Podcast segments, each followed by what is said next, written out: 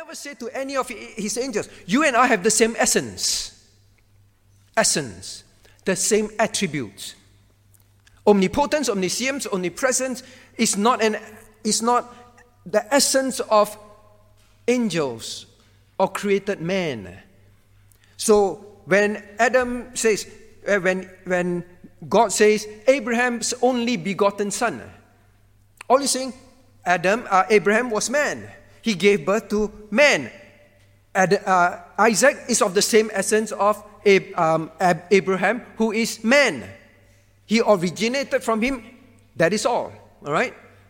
So here's God He says, when they say Jesus is created, then you turn to him and say, No, God asked you in Hebrews 11, verse 5, to which of his angels which are created did he ever say, You are the same essence? The word begotten in Hebrew is, is not only about origin, but same essence. All right? Essence is more important than origin and exclusivity. All right? Attributes. So he is God. Now, but at some point, he say, now verse 6, and when, when he bringeth the firstborn into the world. He said, see, Jesus was born into the world. What he's saying is one day Jesus will be born into the world. First, he said, You are God. You, you are of the same essence of me, and one day you will take on the form of man. You will. And which angel have God ever say, worship the angel? No, he said angels worship Jesus. The whole world will worship Jesus. Only God should be worshipped. Therefore, Jesus cannot be God. Uh, cannot be not God. All right? Double negative. Jesus is God. Now, then look at verse 8. How? Very critical. Verse 8 and 9. Now, but unto the Son, the Jesus Christ, the same essence unto him. Now, does the, does the Bible ever call Jesus God? God the Father calls Jesus God because in verse 8 he says, Thy throne, O God, unto the Son means the Father said to the Son, Thy throne, O God, is forever and ever. Now it's about the kingdom.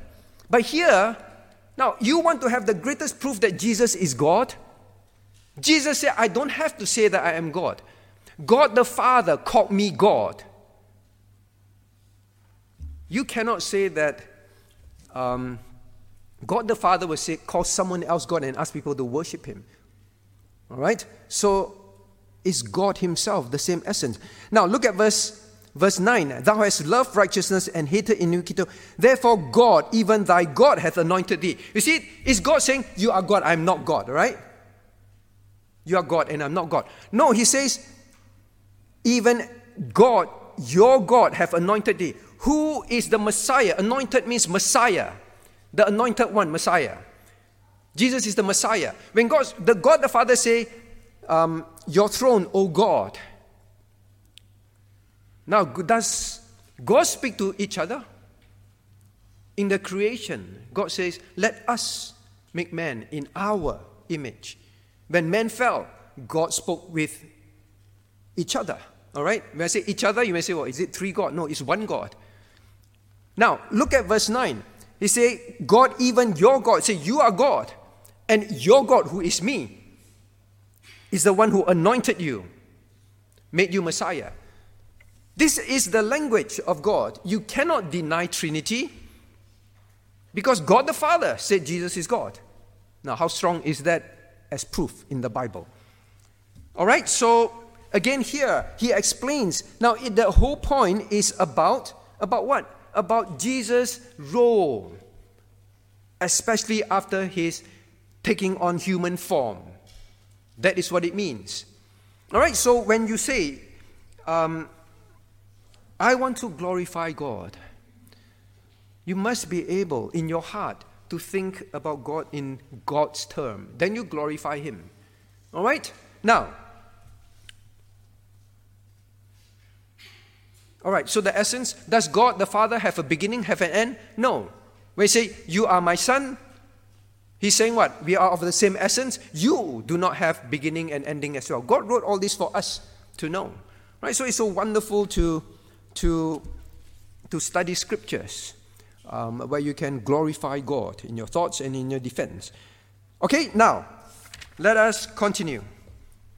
Now, there is one error that you will even hear very sound preachers. Now you must be alert, right? It's the end times. alert when you listen to anything. Now, there are actually very sound preachers, preach very, very stirring, convicting, encouraging messages, all right? But I still often hear people saying this, them writing this. You know, sometimes I say, oh, this man is very famous. Then I just um, look on the internet, read some of the excerpts. They insist very strongly. There is no logic to three persons but one God. No logic. God can exist in three forms. Now, there is an important understanding. Huh? Please understand this. They say three forms, but one God. We say three persons, but one God. Very big difference. Person means they individually have individual character, individual roles. They are an individual with, but all have the same attribute of God. Hmm? That is what we mean. But three forms means is the means means one person. One person. And they say just like human, right? You have body, soul, spirit. Anyway, soul and spirit is the same thing in the Bible. All right? They say yeah, it's just three forms, that's all. Now, this is an error as well because here God said it very clearly. This day have I begotten thee means I have given you a role, and when you are birthed, and forever and ever, this is your role. You will be a ruler, not me. Thy God who have said unto you, You will rule the kingdom, and it is your God who made you that. It's separate persons. So you must accept it. You cannot say there's no logic and then try to use human body, soul, and spirit to explain God. God is a spirit. What does it mean? Jennifer, what does God is a spirit mean? You cannot. You cannot see him. Cannot see him implies what? You cannot make him into what you think he should be. Understand why it is important to memorize God is a spirit. You cannot use human logic, use human analogy to describe God. If men have body, soul, and spirit, then God is the same. One person, three forms. God is a spirit. You cannot use human flesh. You cannot use an egg. You cannot use water to describe. Water is just three forms. All right? The same cup of water can either only exist in one or at best two forms, not three forms, in a sense. All right? So all this will mix it up. Just simply accept. God the Father say, I am your God. And God the Father calls God the Son. God. Now, furthermore, turn to Genesis. Turn to Genesis in creation.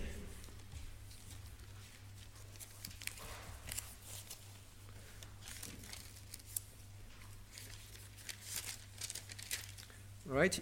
In creation. Verse 26, chapter 1, verse 26. Let's read together. Chapter 1, verse 26. And God said, see, God said, let us make man in our image, after our likeness. All right? There is an actual speaking to one another. Then look at chapter 1, um, verse 1. Uh, sorry, verse, verse 2. The earth was void, without, was without form and void, darkness upon the face of the earth, and the Spirit of God, all right, means God the Holy Spirit, moved on the waters. Now, if right from the beginning, before even the world was formed, and at the point where the world was formed, the universe was formed, God spoke and described individual persons to us from the Bible. Now, then we must know this is God revealing Himself to us. You argue, well, you know, humans being don't understand and all that. God from the beginning explained it that way. That's all. Now, then, um, then furthermore, look at chapter chapter 3, verse 21. Chapter 3, verse 21 and 22. 21 and 22, reading. Unto Adam also and to his wife did the Lord God make coats of skins and clothe them. Verse 22, reading. And the Lord God said, Behold, the man is become as one of us to know good and evil.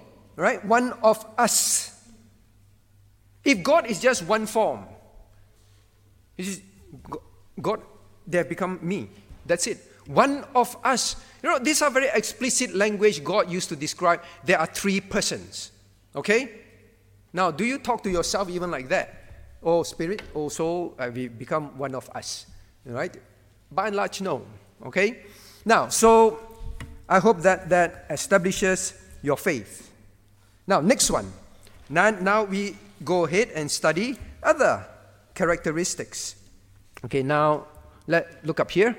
Now we are going so we have we have spoken about God is a spirit. What it means. Never try to imagine or use human analogy to describe God. If God says He's like that, just accept Him. His attributes are revealed by Him. Now, we learned about infinite, eternal, right? Um, um, eternal, and so on. Now, we want to go to infinite in several things. We will see that God is infinite, eternal, unchangeable in His this, this, this. All right? Now, look at page, page 6 of the old book, page 22 of the new book. Page 6 of the old book, page 22 of the new book. Attributes of God, the qualities of God. When you say attributes of God, means His qualities, all right, teens, young ones? The qualities of God, you must know them. How can you glorify God? Your thoughts are very clear about His attributes. You have the highest thoughts of Him, all right? In BBK, we can only scratch the surface. Now, number one, God is omnipresent. Number two, God is omniscient. Number three, God is omnipotent. So just quickly looking up here. Now, omni. Omni means in all aspect, in all direction, just omni, every, and infinite. So God is infinite in His. Now, God is omnipresent. God is omnipresent. Is God's being, for example, God's being. God is infinite, omni, infinite in his wisdom. Omniscient. Omniscient has to do with God's wisdom, God's knowledge. Now, omnipotent is his power. His power. All right? Infinite in power. So let's learn each one of them one by one. What it means and what then it should do to us in our thoughts of God. Now, theology, we say God, the study of God, right? Theo is God in Greek. Logos is word. All right? The descriptions. So theology is the study of God. Theology is not the study of how can I be blessed by God. It's all about God, right? Theology. Now, theology is always to change our lives, change our attitude towards God and ourselves. Please know that. Theology is not for Bible college students to know and then now, one time I remember when I first came, I was preaching. A senior person in church said this You know, Peter Joseph, these are things for, for Bible college students. Don't, don't teach these sort of things. You know, it's very boring in, in, in, in, in Bible studies, very boring in worship service. You must preach encouraging messages. I said, What is encouraging messages? Then the person said this You know, they come, they want to hear God love them, God want to bless them. So don't worry about anything. And they are going to heaven. And God wants to hear their prayer. So that is encouraging message. They are not interested in this thing. How far can we go? Glorify man. It's all about me. Now, theology is God revealing himself. And when you know him, that is the most encouraging thing to your life. That is what Christianity is about. It's about Christ. That is why we are called Christian. We are not called Josephians, all right? I'm Joseph, right? We are not called, I don't know, Jungians, right? The Young family. We are Christians. It's all about Him. Theology is to change our thinking about God. You must be very interested. In fact, when you hear messages and say, ah, not much about God today, more about us, you should be disappointed. I want to learn more about Him. That is what it is. Now, theology, Christians, you must be stirred for that. When you read the Bible, when you, when you do your devotion, you memorize God is a spirit, all those things. And they say, ah, you see, God now is describing his power, his wisdom. I love to read these kind of things. That is what it's supposed to be. Then it will change your life. Change your life. Now, so first, God is omniscient. What does it mean? What, is, what does it mean? Now, everywhere is in God's presence all at the same time. Know the definition clearly, otherwise, you will fall into cult teachings as well. God is omnipresent. Uh, sorry, omnipresent. It's wrong to think of the common way of thinking where means God is everywhere. God is everywhere. No, everywhere is in the presence of God. That is the biblical understanding because He's omni. Means He engulfs space. Now, God created space. Remember this. Now, this is called space. This is called space. Can you, can you define space? You cannot because you don't even know the edge, edge of the universe if there's one. Space. When we say God is omnipresent, He is the creator of space and He is outside space. I shouldn't even draw a circle because the moment there's a circle, there is limited. He's outside space. He's outside space. Everything. Now, if you if what underline this. Everywhere is in God's presence, all at the same time. All at the same time means, actually, this is an overwhelming thought. It can't even be explained. It must overwhelm you say, wow, this is mind boggling. It crushes my mind. It makes me go, go, go, go silly. Even just to try to think about this. God is God is, everything is present before him and at the same time. It's not like he was here, well, some time ago, then the future is not in his presence. So you think, even the future is already present before him now because he's outside space, outside time. When God said God is omnipresent, there was a time, no, there was no such thing as time, no such thing as space. That's why the Christian cannot believe in, um, in, in um, at, at one point there was these things, and God just worked on them. All right, creation science. There was nothing. How to say God is the future is before God now. See the glory of God. Outside space, outside space and time. Now, the error today, because of Christian not bothering to understand God, they make up God in their own thinking. God is a spirit, they cannot. So now you see many talks like that. God is in the wind. God is in the tree. God is in the rock. God is in. Now, suddenly, God are in things. God is not in the thing that He created. He is outside. Now, this God is in, in this, in that, in the tree, in the stone, and all, led to. Actually, it comes from um, Zen. You know, the, the whole philosophy of Zen is, is meditation, Zen, the yoga, um, um, from origins from all these ideas, Zen. Now, why do you think many posters today, many posters, when they quote Bible verses, they like to show scenery? Do you know how all this come about? Because them, see, God is in the tree, God is in the water, God is in the sky.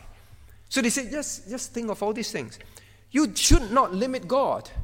I'm not saying it's, it's, every time you do it, it's sinful and you're thinking like that, but don't fall into that idea of God is in these things. That is why people now begin to say, even Christians, even Christians buy, you know, all those crystal rocks. And say, hey, hey, have this, put in your house. They, they radiate energy and it gives you health and peace. I say, but you're like worshipping a stone, you know. Say, no, no, no, no. Because God is in everything. God is in everything. It's wrong. Everything is in the presence of God. God doesn't, God is not in these things. All right? So be clear in your the right thinking glorifies God. God is not in these things. God is all these things are before at the same time. All right? So that is important. Now, whenever you read the Bible, think more of that. Now, but another thing, then, how does theology change me when I think of that? It both encourages us and warns us. All right? How does it encourage you? Now, the fact that God is omnipresent, it means you can pray and know that He's there hearing you. God is not only on the other side of the world, and only when during daytime, then He will hear. It's very encouraging to know God say, pray without ceasing. At any time, at any time, and anywhere, I am present. Whatever you're going through, I am present with you.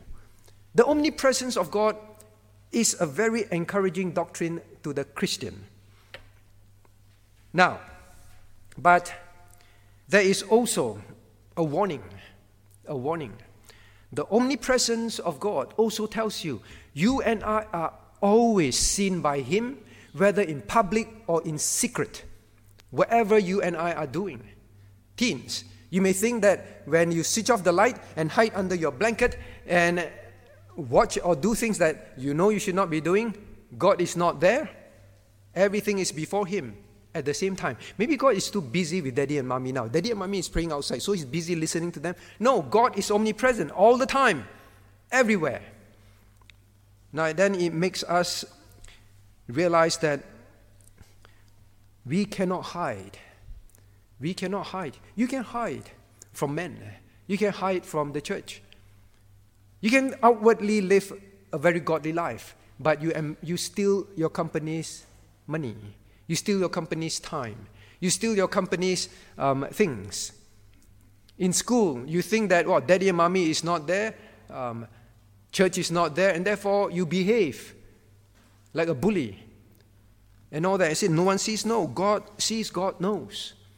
All right? The omnipresence of God both encourages and warns us. Okay? Now, when we come to this idea. Nothing, uh, yeah, so next one God is omniscient. All right, I think we will, we will, let me think. Okay, maybe we'll just cover this. It will only take, no, I think we'll do it next week. I don't want to rush through this, all right? Um, next week, we'll study more of God's character. But this week, when we see all this omnipresence of God and His infinite. Let us worship Him today, right, with that thought. Let us pray.